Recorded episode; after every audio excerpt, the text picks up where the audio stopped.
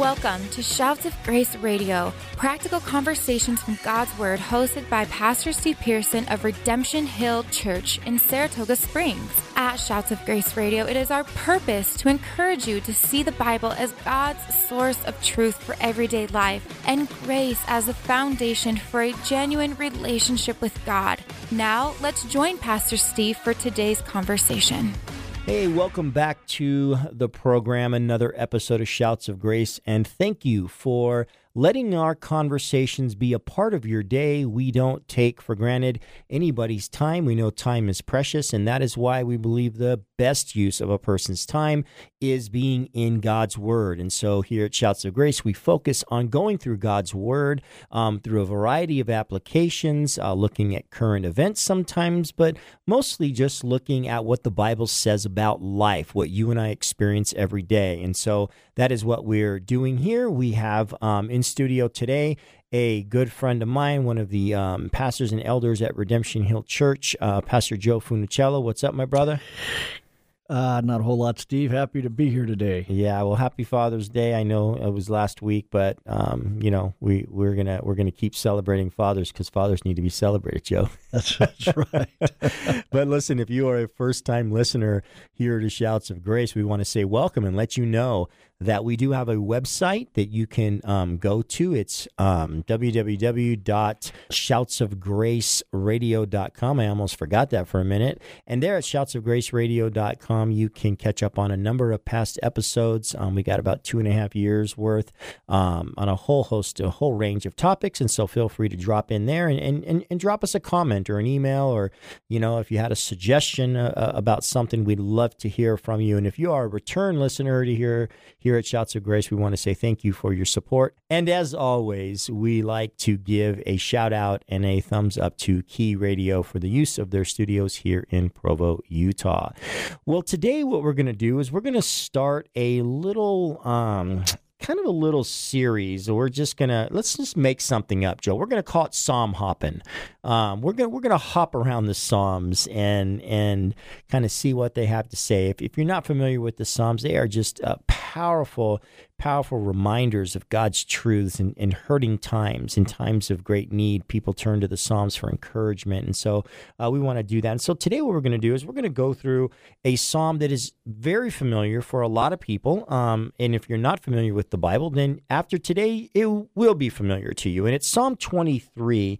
Um, and it's a psalm that, that King David writes. And it's often referred to as, um, you know, the, the, the song of the shepherd or, or um, you know, the Lord is my shepherd. And so, anyway, I want to jump right into this, Joe, and then I want to kind of break out in our conversation. So, Psalm 23 in verse 1, it says, The Lord is my shepherd, I shall not want. He makes me lie down in green pastures, He leads me beside still waters.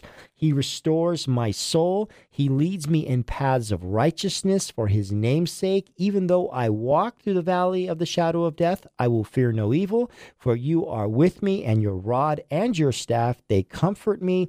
You prepare a table before me in the presence of my enemies. You anoint my head with oil. My cup overflows.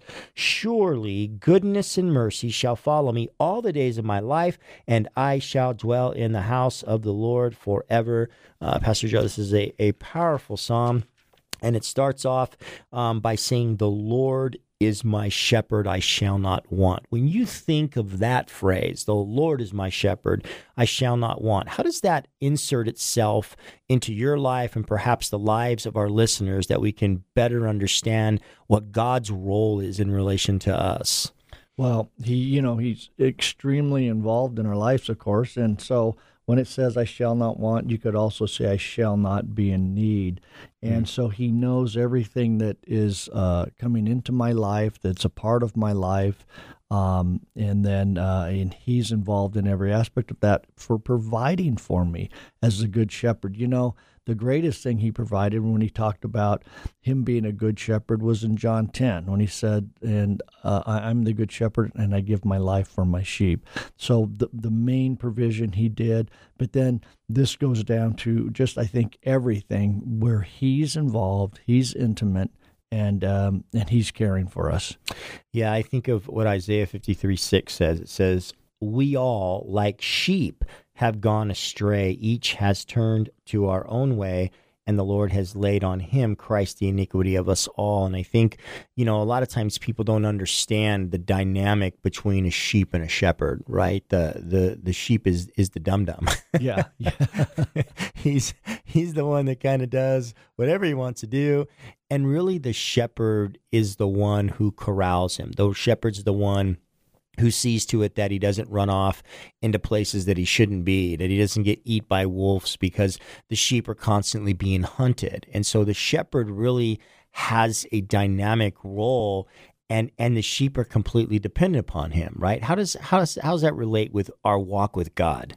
Well, uh, you know, I think first of all, when I think about that, I think you know the example, like you just said, the shepherd taking care of the sheep. It's a place of comfort mm. because you know um, the sheep cannot really defend themselves against the wolves. They are completely relied upon to have the shepherd really take care of them, and so I I know um, that w- with those thoughts, he's looking out after me. You know, if, if I go astray, you know what? He has that staff with the hook, and he's going to go get me. He's going to bring me back into the sheepfold, and he's going to look after me and take care of me. And um, you know, like he says, he hasn't lost a single one.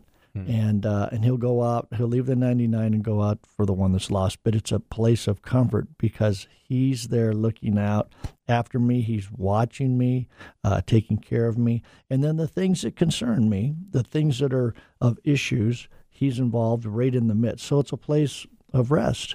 Yeah. Um, and, and I think he even goes on to say that in, in a second. We'll look at that, but I want to kind of touch on something that you mentioned because, um, you know, uh, the the truth is, Joe, is that you know all of us is as some as Isaiah fifty three says, all of us are like sheep that have gone astray, right? And and God comes after us. He comes looking for us. And I yes. think I think a lot of times um, what people don't understand is, you know, there, there's a great book. If someone's never read it, it's called A Shepherd's Look at Psalm 23. It's just kind of a classic. But but in that, um, there's kind of a description of of what a shepherd does. If a sheep keeps running away, the shepherd will actually break the sheep's legs so he can't run away and then he'll pick him up and he'll carry him for a while you know and and, and i think there's something there that's that's a powerful imagery of what God does in his shepherding of his people and how he loves them is if we constantly keep straying, if we're constantly just bucking up and there's tension on that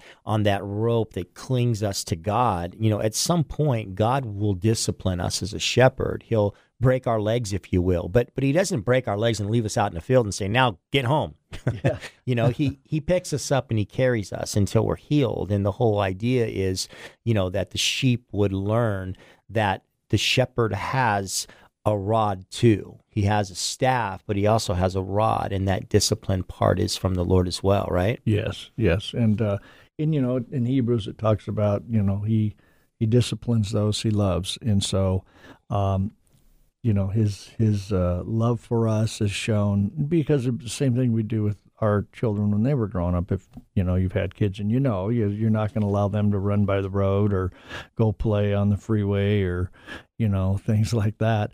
Um, you're going to take care of your kids, and if they continue to do those things that weren't, then then there's going to be um, you're going to discipline your kids because you love them because you don't want them to go out and get hurt. And, you know, and when you think about you know, he the Lord doesn't discipline or correct or do things just because he wants to or he's an ogre. He does it out of his loving kindness, hmm. you know, and he's always thinking about our best, um, even when we're not thinking about his best or what it is that we as Christians or um, as uh, husbands or you know in this season and stuff of Father's Day and everything, w- we may not always be thinking about the best, but He's always thinking about our best, and He's yeah. always there for us. Yeah, He makes me lie down in green pastures. He leads me beside still waters. He makes me lie down in green pastures. you know, I, I, I, think as people, as Christians, we don't know what it means to rest. We don't know what it means to enjoy the Lord, right? We're so busy, whether it's in our jobs, whether it's in our schools, whether it's in our churches, we're just busy, busy, busy, busy, busy, right? And and and here's what happens is we become like the Martha that Jesus refers to, who's upset when she sees Mary, her sister, just sitting at Jesus' feet, soaking it in while she's busy, busy, busy, busy, busy. and, and Mary and, and and Martha says, Hey, Lord, like tell her to get up and pull her weight, man. Like this is this is crazy. And Jesus says, She has chosen the good thing and it will not be taken away from her. Oh, Martha, Martha, you're busy about a lot of things, but your sister has chosen the good thing. And so I, I think there's something needful in this. He makes me lie down in green pastures. Joe, we need to rest in the Lord as Christians. What does that mean to rest in the Lord? Because I don't think a lot of our listeners know. Frankly, I don't even know if I know what that means. well, well, when you, you think about a physical rest, and like you said, busy, busy, busy, and we're running and we're doing and we're all these things, and and I believe that God does at times for you know different different uh, ways he does that, but he allows us to have rest and and um, and he allows us to or he causes us to have a place of rest. But I think in the spiritual aspect, um, there's a rest that the book of Hebrews talks about in the New Testament. And that book of rest is um, causes us resting in him that he has completed the work that we are resting in his finished work. And so we're not striving. Well i better read my bible. I better pray. I better do all those things are great and are needful. But they're not needful for me to get god's attention god's mm. approval god's favor That's anything good. from god because the rest i think he he ultimately or, or primarily wants for us is to rest in him and say listen I've done this completed work on the cross for you. You have put your trust in me. Don't pick something up and try to make it better. I've done all that work. Now, by faith, just start resting in that. And I think as he teaches that us of his abundance of grace, it actually causes us not only find rest, but it causes us to walk in a way that's honoring to Him. Yeah, that's good. That's good. Hey, join us on the other side of this break as we continue unpacking Psalm 23 that you're listening to Shouts of Grace Radio. We will be right back. You're listening to Shouts of Grace with Pastor Steve, the radio ministry of Redemption Hill Church in Saratoga Springs, Utah. For more information about Redemption Hill, you can visit our website at rhutah.church. Shouts of Grace Radio is thankful for the encouragement from Key Radio, reaching Utah with the good news of eternal life from their station in Provo, Utah. Now, let's join Pastor Steve for the conclusion of today's conversation.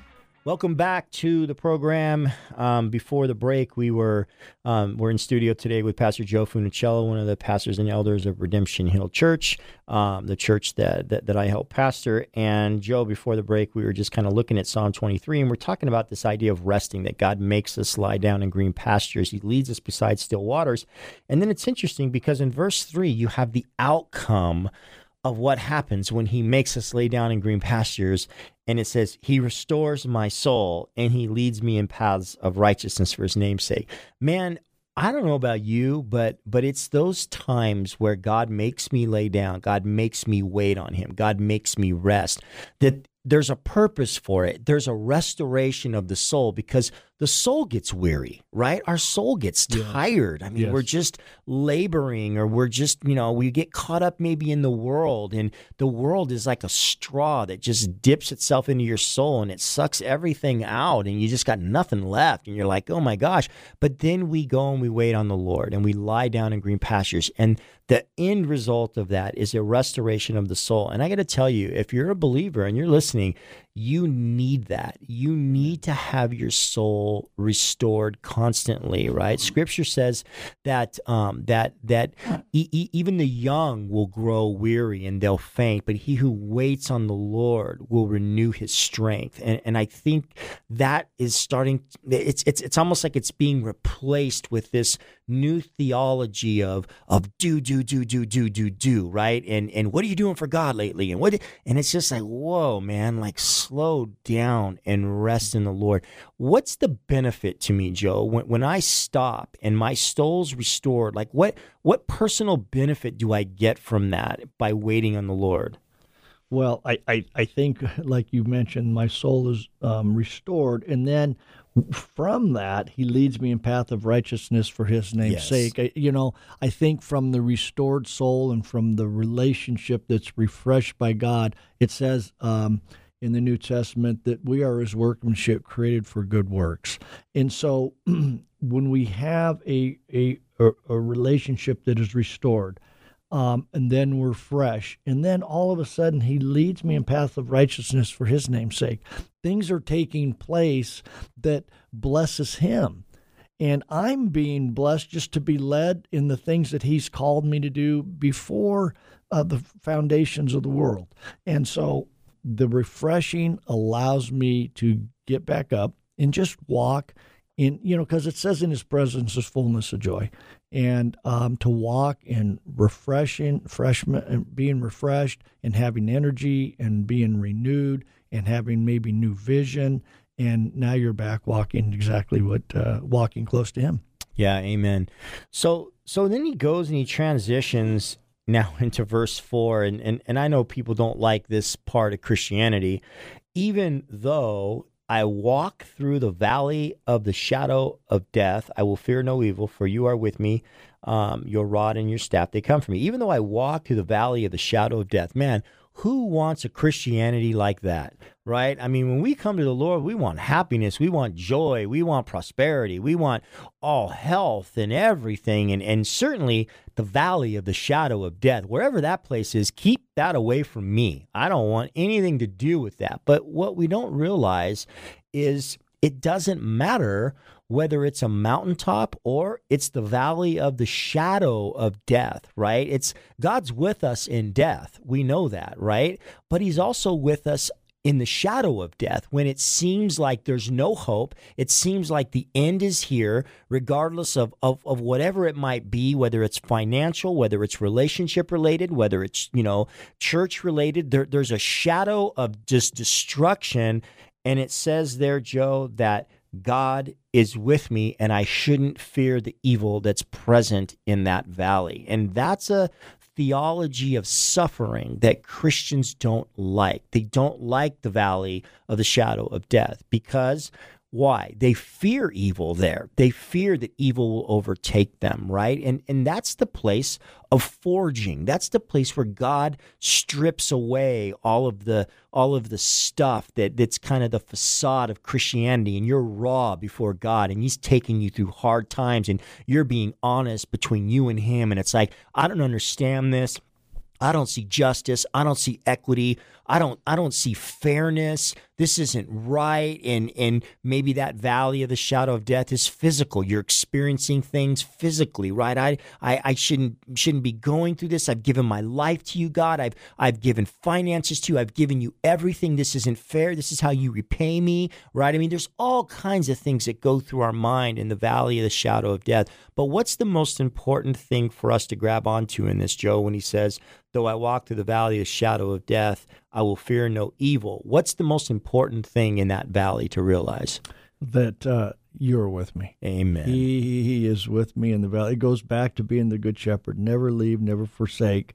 So he's with me in the place I do not understand. He's with me in the place that I'm afraid. He's with me in the place, and you can go on and on and on. He is there, and he hasn't left me. And I'll tell you something else. In that valley, there's a rod and a staff, and they both comfort right? And and and, and I've found in my own personal life when God takes me into that valley of the shadow of death and he's there, there's there's a building up and a shepherding and a discipleship that God does with personally me but there's also correction. There's also yeah. the rod that he does in the valley, right? Yeah. Talk yeah. about that because people don't like to know, like, you know, how how how can God do that? How can God bring affliction on somebody, and how can you bring good out of affliction? I don't understand that because I got friends, I got friends that were pastors that are saying, I don't believe that. I don't believe that God can do that. Yeah, well, um, not only can he, but he does because it goes back to him loving us so much. Because you know what?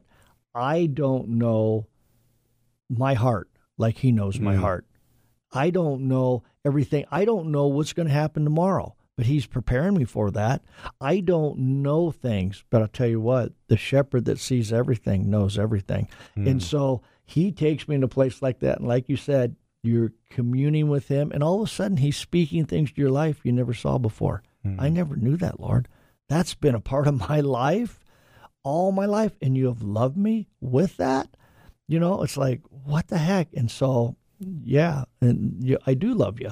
And so, but this is what I want you to, uh, you know, think about and and and and give this up. Don't be a part of this. Okay. Yeah. You got it, Lord. And I think in part because there's something about the valley of the shadow of death that that brings us to our knees when and we raise our arms. I mean, you look at David's yeah. life. He was in the valley of the shadow of death. We call it the caves, running from Saul. And some of his greatest psalms were written in, in those caves because he was he had he had he was homeless. Nobody liked him. He was running from everybody and everything. Yeah. and it's like a psycho was after him to kill him. It's just like and look what came out of it. You know, an exposure of self yeah. and and just this wonderful grace and mercy of yeah. God. And if you and if you go back to what you originally said, you have pastors who don't believe God takes people through this. Just look at David; he was anointed king, and then he went into the caves. Mm. Then he was pursued. Mm. Then he had all these difficulties. You know what?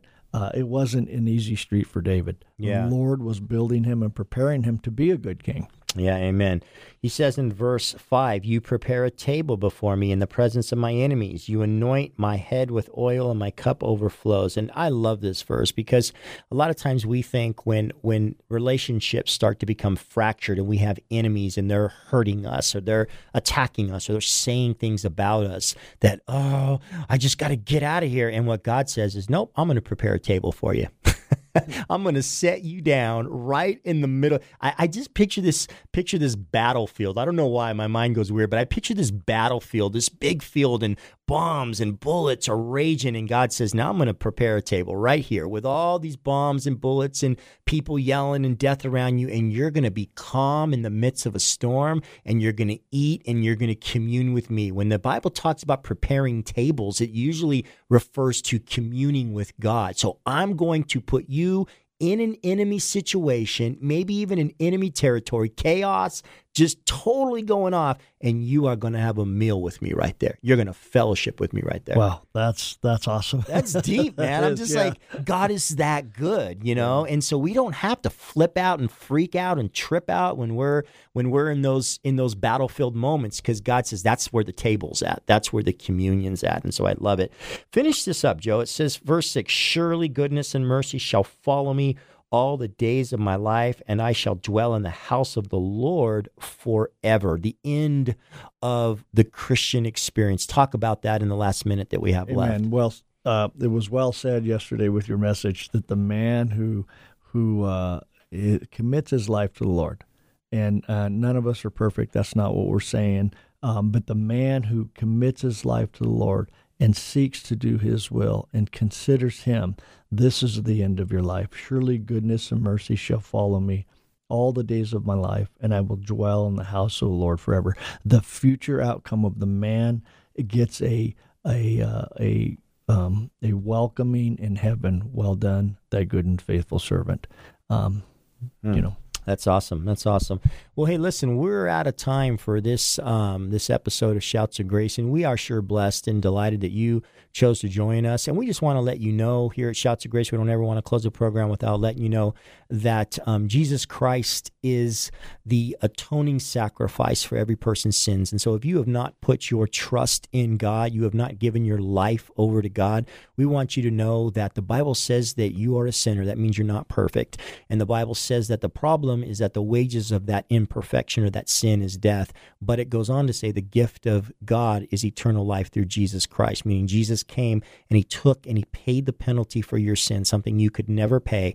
Um, and then he offers you righteousness in um, in place of your sin. And so if you haven't done that, we encourage you cry out to God and ask him to forgive you and to save you. We hope you have a wonderful day and we'll see you here next time on Shouts of Grace. Thank you for joining us on today's episode of Shouts of Grace Radio, practical conversations from God's Word, hosted by Pastor Steve Pearson. We hope that you have been encouraged to see the Bible as God's source of truth for everyday life and grace as the foundation for a genuine relationship with God. If today's conversation encouraged you in your journey following and learning more about Jesus, we would love to hear you. You can visit us online at shoutsofgraceradio.com. At shoutsofgraceradio.com, you can listen to all of our episodes, share them online with your friends, and find out more about Pastor Steve. Shouts of Grace is an outreach of Redemption Hill Church in Saratoga Springs, Utah. Thank you again for joining us on today's show. And from all of us at Shouts of Grace, it is our prayer that you would grow in the grace and knowledge of Jesus Christ.